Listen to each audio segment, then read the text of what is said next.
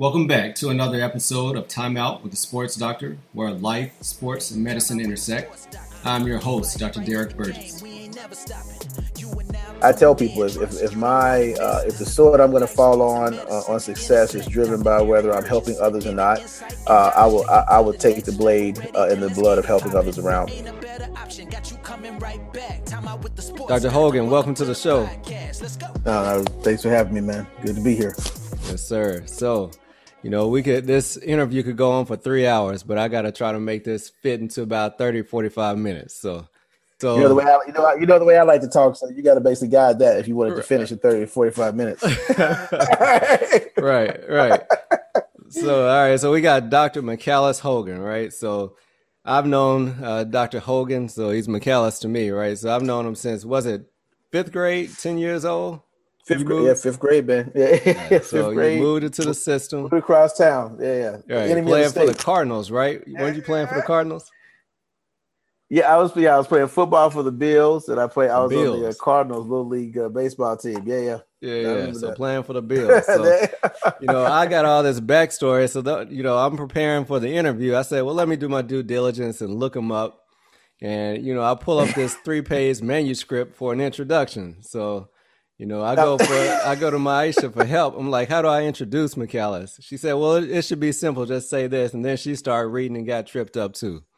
So this is what we're going to do. Formal introduction. We got Dr. Michalis Hogan, who is the Vice Chair of Education and Residency Program Director at the Department of Orthopedic Surgery, University of Pittsburgh Medical Center. He is also a professor in the Department of Orthopedic Surgery and Bioengineering. He's been selected as Best Doctor in America since 2016, many other awards, many research grants, many publications and manuscripts. To me, he is the son of Mary and Freddie Hogan, the brother of Michael Hogan, the father of Monica and Kiana, and the husband of Danica, who is also a radiologist and a great friend. So that's my informal introduction. So, man, welcome. And I'm it's not by chance that you are the first orthopedic surgeon to be on this show. So we had to start it off right. Yeah, no, I appreciate it, man. It's great being here, and I appreciate you having me. It's always good to see family, and we don't catch up enough. So as they say, it's a 2-for-1. Right. So, we started off, like you said, moved into Muscle Shoals. We met when we were, I think, 10 years old, and, have been together forever. So, we graduated from high school. I looked into my drawer. So this is not pre-planned, right? So I said, let me just look into this drawer. So let's go back to, what's this? Oh, man, that's Cotillion, our senior year high school. Yeah, so we got senior year high school. This is the Cotillion pageant, right? So Michalis, me, Michael Owens, Chad Vincent. Take it home, yeah. All right. So next we got take it home to go. High school graduation. Oh, Chad, man, high school Marlon. Graduation. So here we are. They let us out. You know what I mean? Xavier here. It's a crew. Freshman or sophomore? It might be sophomore year. That's freshman. Yeah, it might be sophomore year. Sophomore year. And then this is graduation from Xavier. So, and then we went to medical school together at Howard. So roommates from first day of college, St. Michael's dormitory, moved off campus, still lived together, went to medical school, lived together. So, if there's one person outside of my immediate family, other than the fact that I've been married now for 12 years, that I've spent more time with is Dr. Hogan, right? So many memories. Oh, yeah, you're right. Well, I think Myesha just passed me. You're right. Exactly. She just passed in the cut. Yeah. All right. So, man, let's go back to early. When did you decide you want to be an orthopedic surgeon? I mean, the story, but I guess that, those listening do not. Growing up in Muscle Shoals, I mean, we, we were fortunate. We had a lot of good mentors, fortunate to have, individuals from different backgrounds around us, right? Family, friends. And, I knew essentially three doctors. I mean, I knew my, my primary care doctor, Ashmore. I knew Stanley, who also was one of our primary care doctors, your family. And then also I knew Deepak's dad, who was a pathologist. And I had a strong interest in medicine or pharmacy or engineering, because my brother's a chemical engineer, as Derek knows.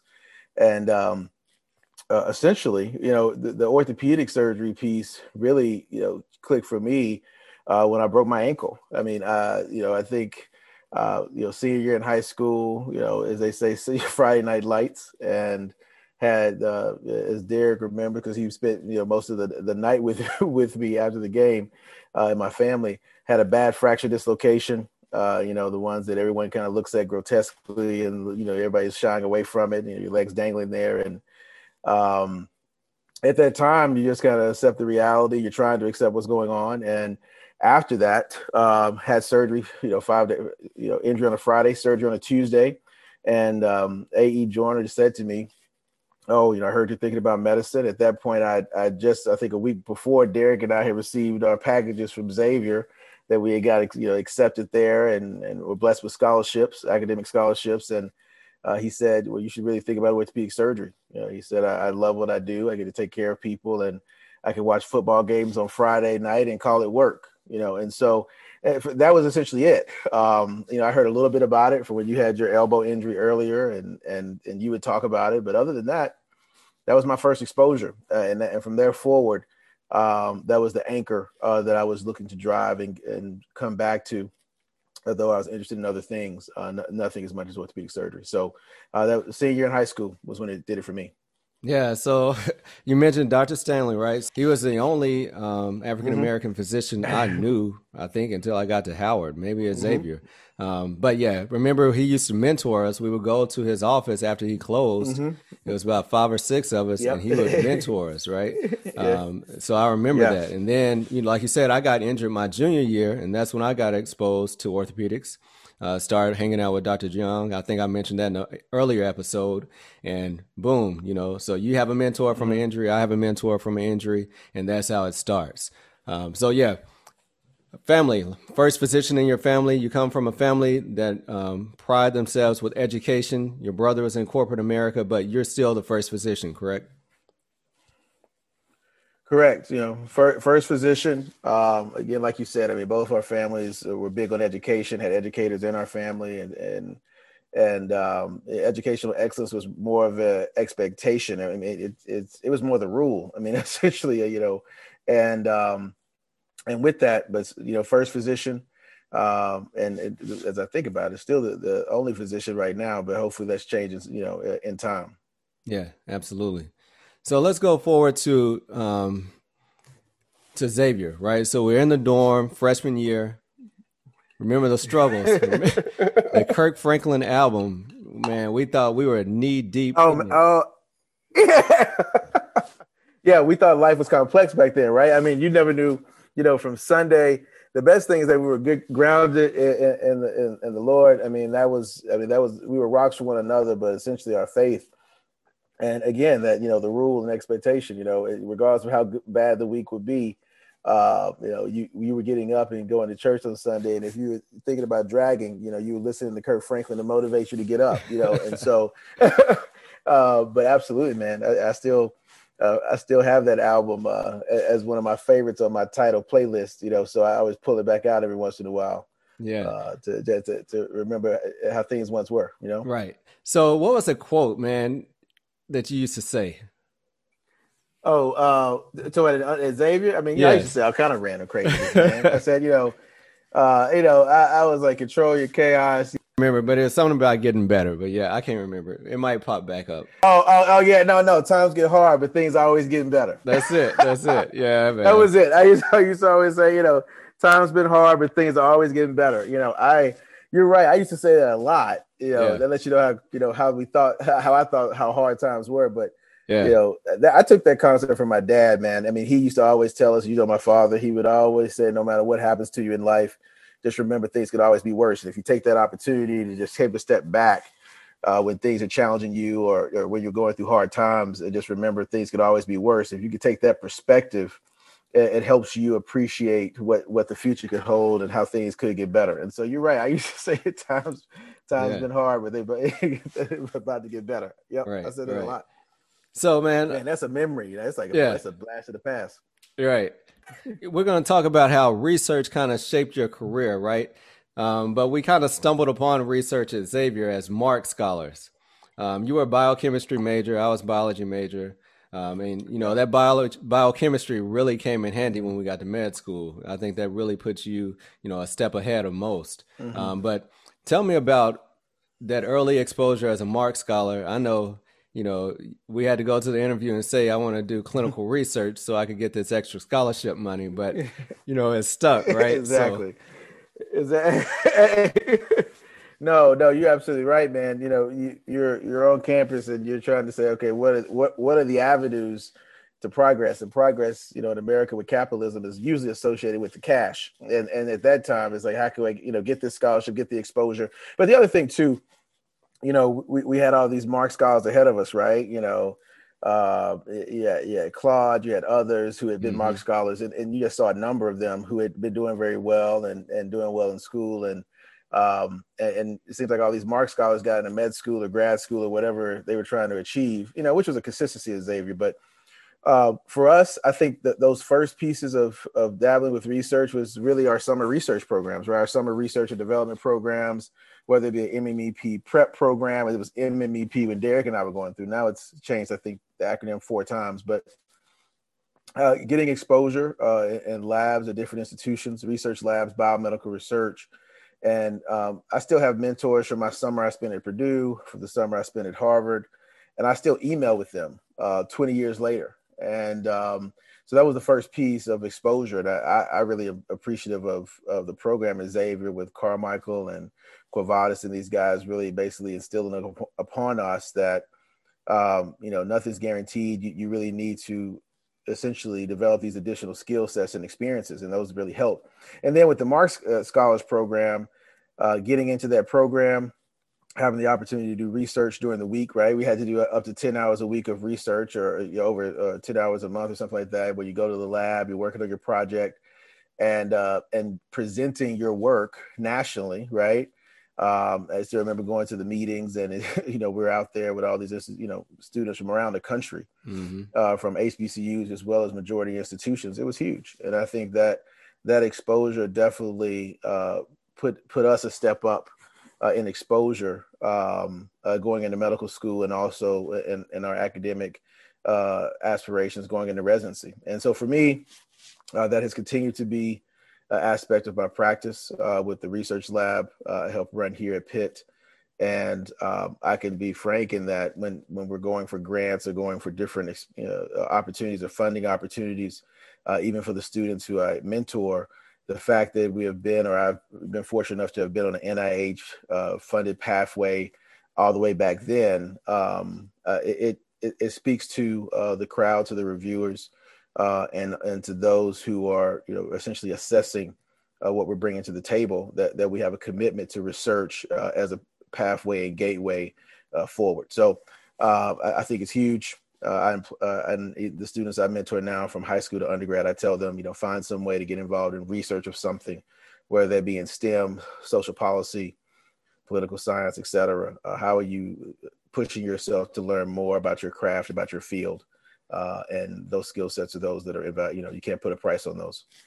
Man, you took it to a depth I'd really forgotten about. You know, I interviewed Dr. Neil Lewis a few weeks ago, and it turned into a Xavier pre-med hype session, right? About the summer programs. So like you said, you went to Purdue, you went to Harvard. I spent mm-hmm. my summer, I did the first summer at UAB, and then I went to Johns Hopkins, and I also mm-hmm. went to Duke. So I did a summer program in Duke, summer program in Johns Hopkins, and that goes a long way. And then as part of my Mark scholarship, I worked at the Food and Drug Administration in New Orleans. So, you know, that's heavy duty research. And when it was time to go to medical school, they made sure we had a complete package. It wasn't just mm-hmm. GPA, MCAT. It was research, exposure, you know.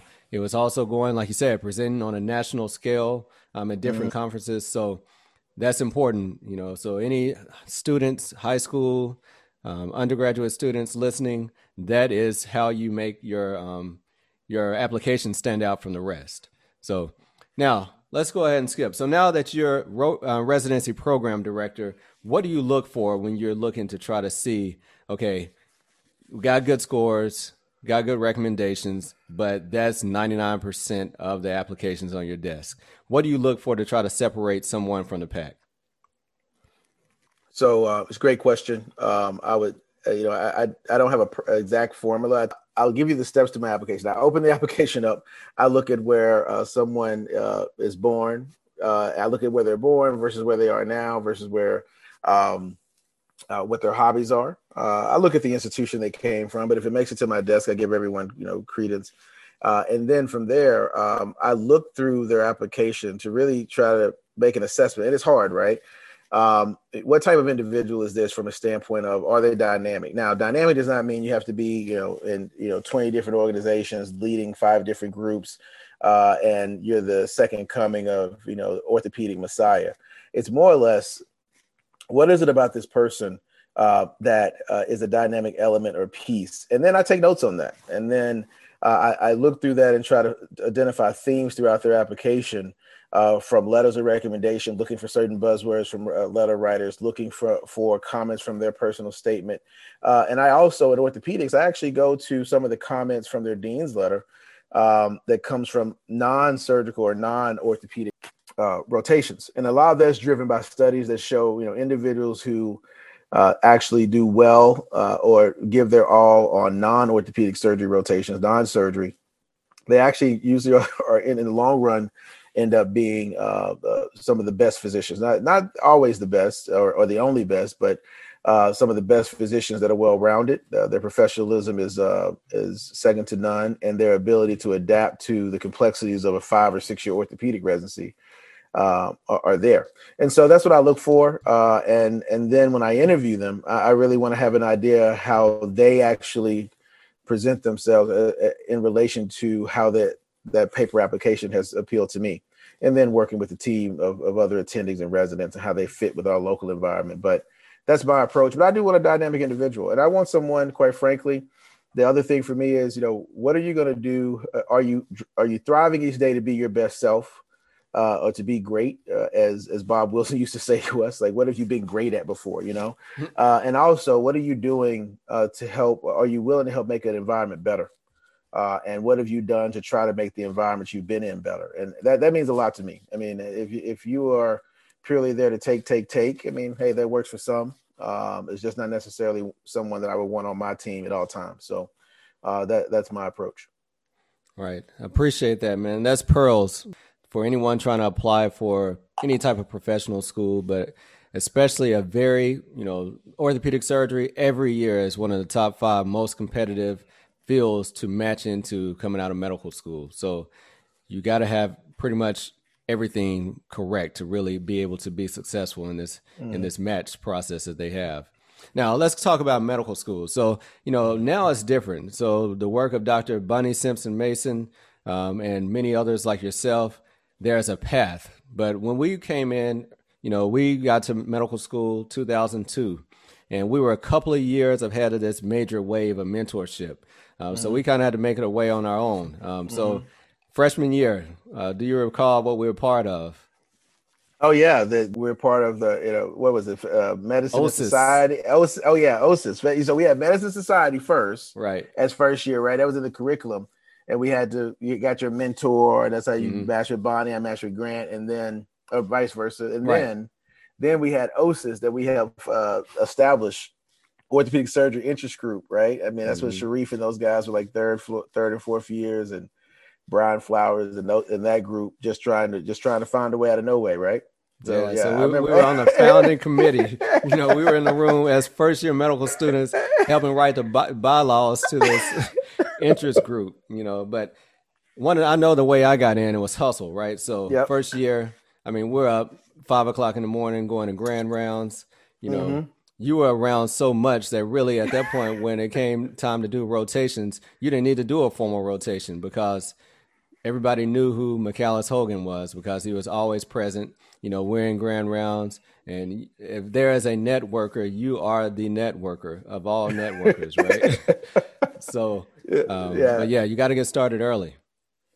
Yeah, no, you have to get started early. And I tell students that now, DB, I mean, when at Pitt, we have a rule where if they're going to do it away in a specialty, different pre-COVID, you know, COVID, they have to do it away at Pitt.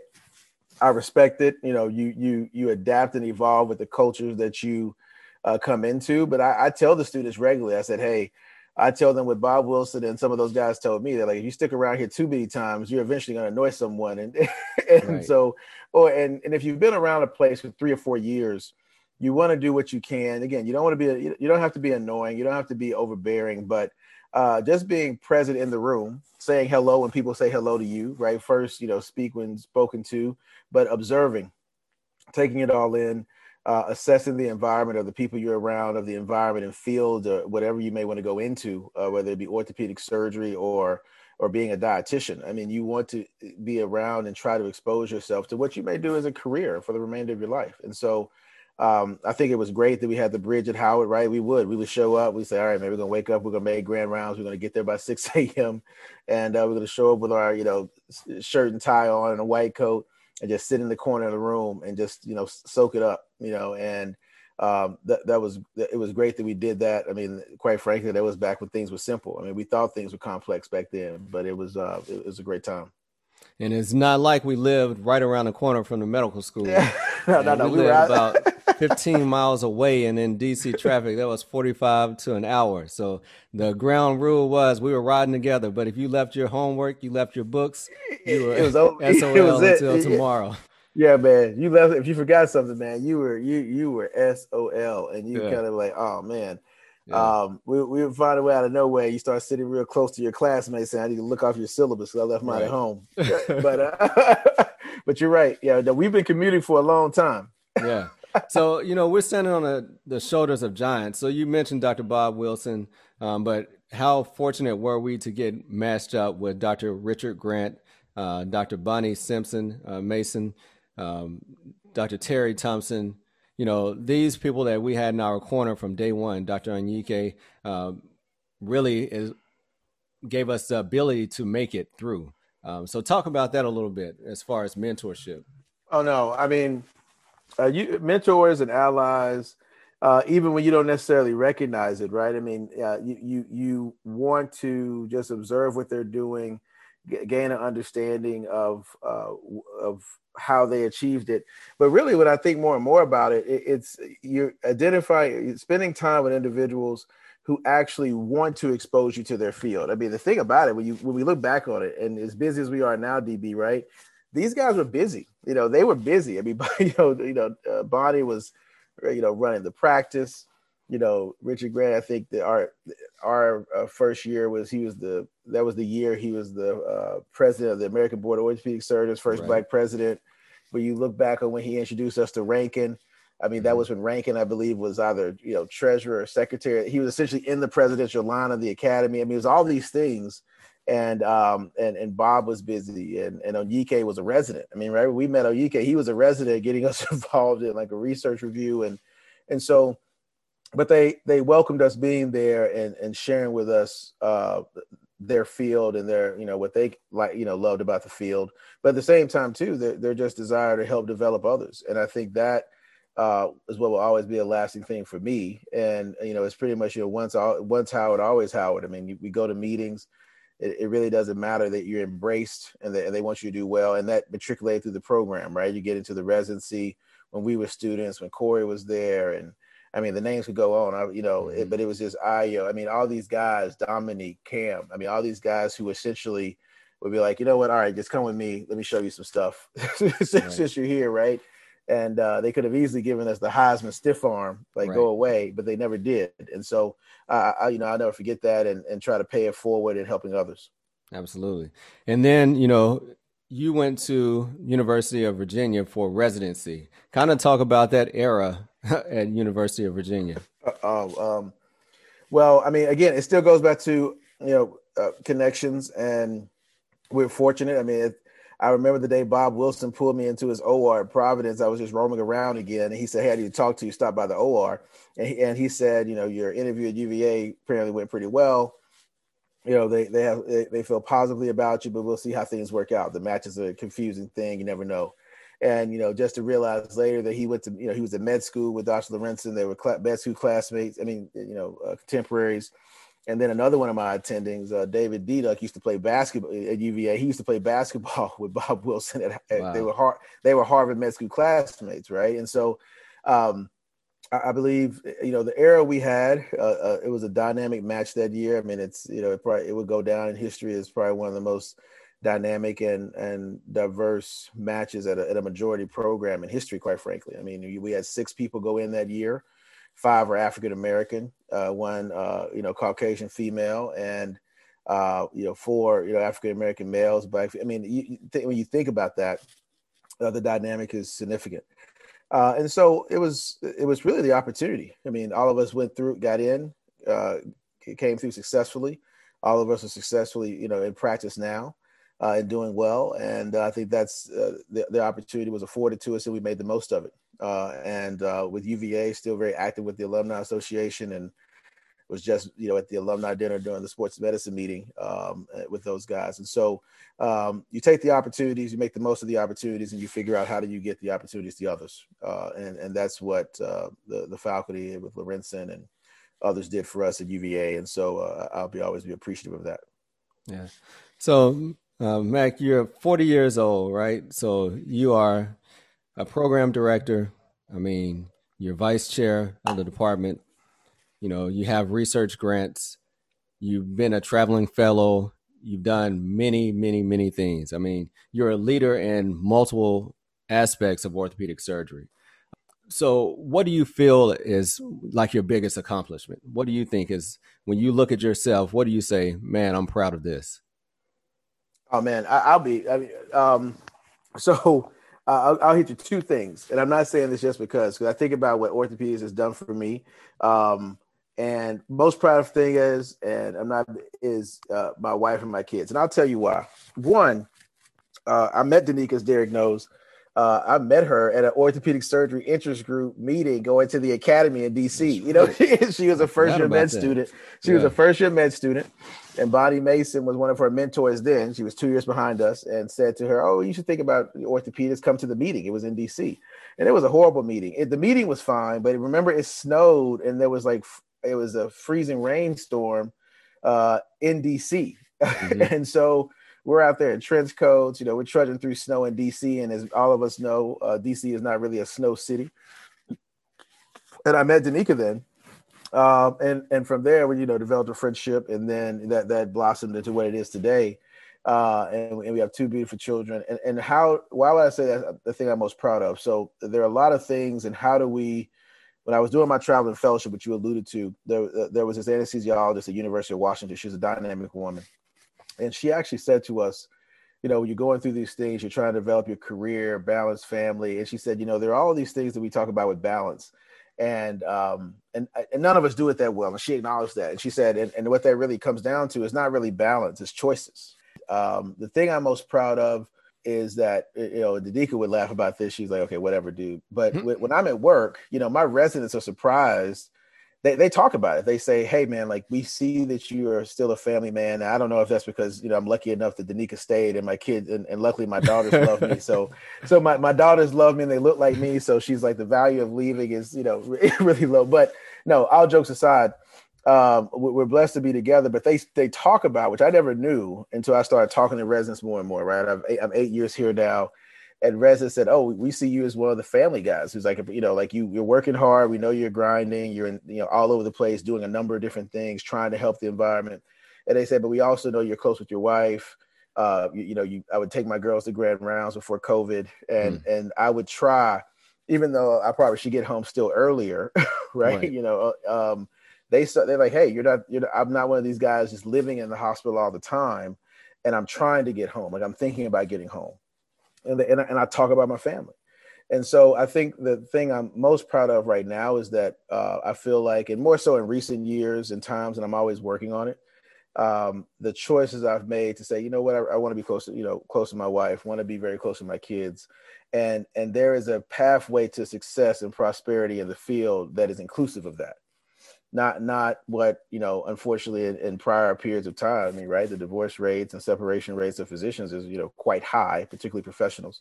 And so I'm most proud of that. And I think that that actually grounds me and keeps my perspective balanced, that, you know, my perspective balanced, not necessarily a balance of life. And we're always going to be stretched. We're always going to be on the edge of our activities because of just the craft we chose, right? You don't choose to be a high earner, or you don't choose to be someone who works 80 to 100 hours a week if you're not going to always be on the edge of something, the edge of your drive. But how it has helped balance my perspective when I'm working with others, because I think it does give me that civility and that mental clarity to say, hey, you know what, there's more to what we are doing than just orthopedic surgery or just the next case. It's really it's a broader picture and perspective. So, you know, I'm constantly trying to figure out how can I just be my better and best self. And if I listened to my wife more, it would probably be easier, but that's what we do, you know? And I think that's the part that I'm most proud of, I've been able to do this, and I'm able to do it from a place where I'm in my basement with my kids, schoolwork behind me and the toys in the corner, and I'm happy about it. Right. You know, and I think that means a lot. Yeah. I mean, you brought up a good point. Both of our wives are professional women, right? So mm-hmm. My wife is a pediatric dentist. Your wife is a radiologist, but they make us look good because of the sacrifices that they're willing to make. You know, mm-hmm. They keep us in the game with the kids, and the kids still think we're heroes, you know, despite, you know, all the sacrifices that have to be made so we can continue to do what we do, you know? Exactly, man. But yeah. Amen to that. Amen to that. All right, man. So, you know, training a resident. So you get a group of students from different walks of life, different backgrounds, and you have 5 to 6 years to train them into being an orthopedic surgeon. What's your philosophy behind training a resident? I do think it's a combination of M&M and what Richard Grant said when we were going into residency. You only get one shot. And it's not to say, yes, it's lifelong learning, but that 5 to 6 year period or whatever training program you're in, whatever length of the training piece is, that really is your last period of time where the goal is of those around you to throw as much at you, right, as possible. And where the environment is set up for you to take in as much as possible. I mean, right, you and I both have busy clinics. I mean, think about it. When's the last time you were able to go into a room, take an extended history, right. You know, have a time to come out, process it, think about it, and present it to someone else? And the reason you can do that is because that, you know, the attending was doing something else. And right, you had that moment to say, you know what, for the 10 patients I see today, I'm going to go in deep on those 10 patients or those 15, 20 patients. Then you have 35 to 50. Then right. You're like, okay, how deep am I going in now in practice?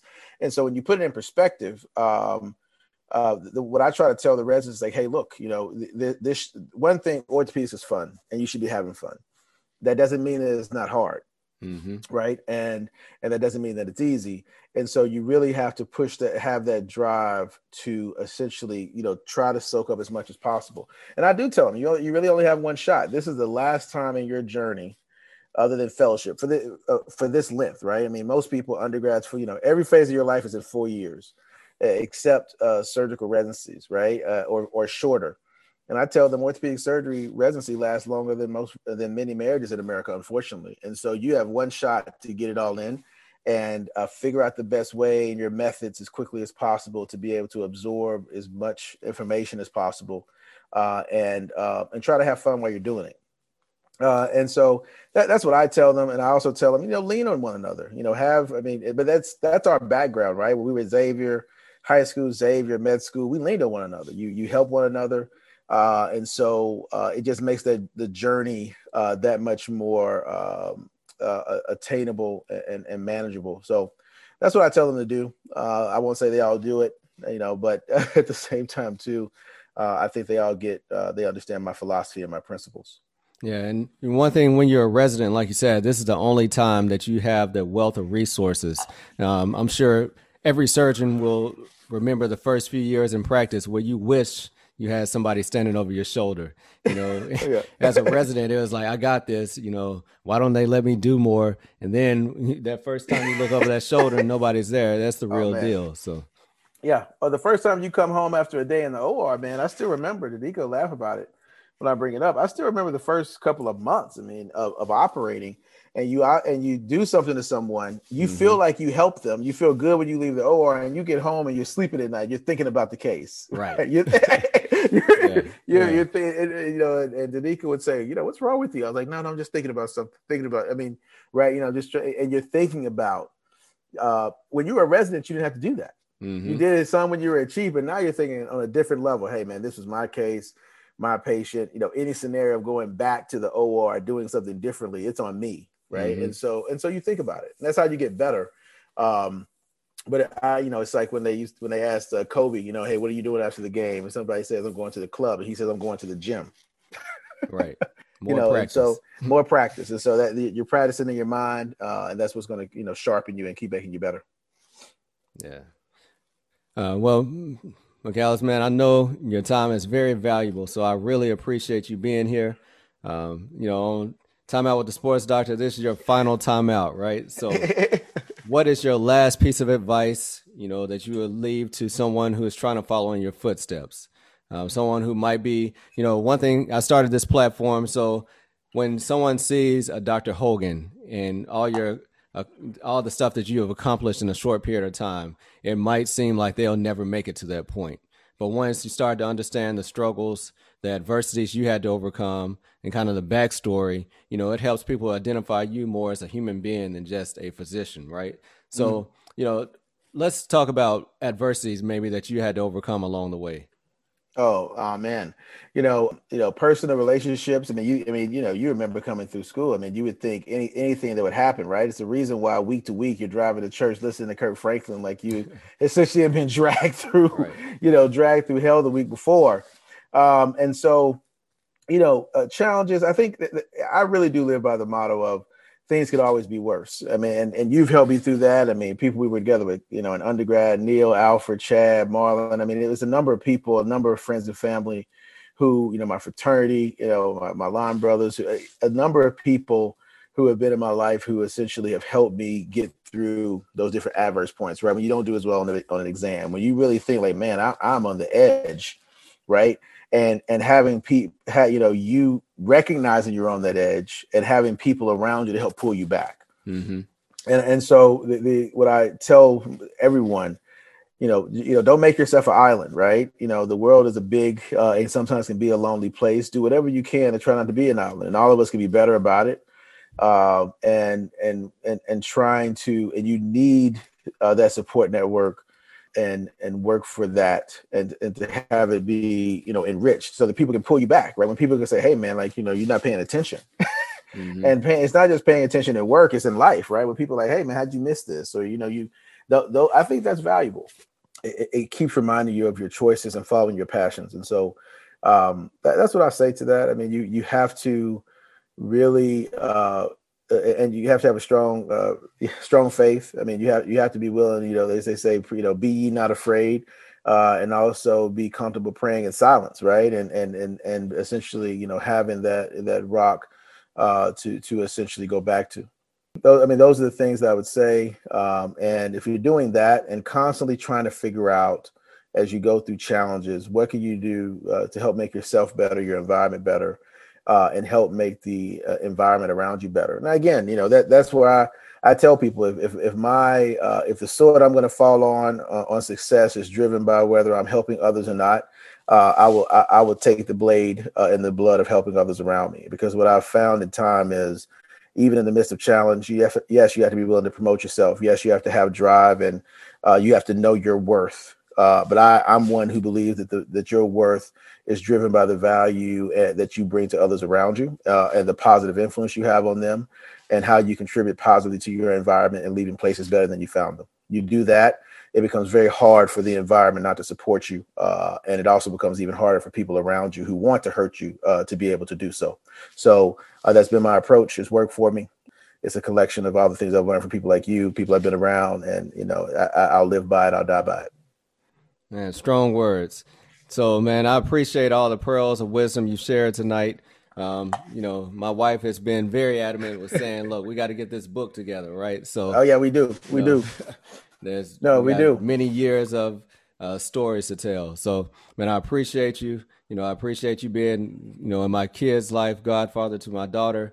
And, amen, you know, brother. Just keeping the families together, and let's keep doing what we do, representing Muscle Shoals, right? Yeah, man. You know, one time, as they say, so, you know, right. We out here. Hey, you know what I'm saying? As they say, no limit. That's you know, right. No limit Trojans. No limit Trojans, man. So I appreciate you, brothers. Much love, you know what I mean, and family, and you know, it's we wouldn't, you know, I wouldn't be where I am without you, and you know the same. You know? Absolutely. So this is fun. This is a highlight of my day and week, and we gotta do it again. We got many different discussions that we can have on this show. So I appreciate you. Thank you for your continued support with this podcast. A 5-star review would be greatly appreciated. Subscribe to this podcast so you can continue to get the updated information and new episodes. Thank you.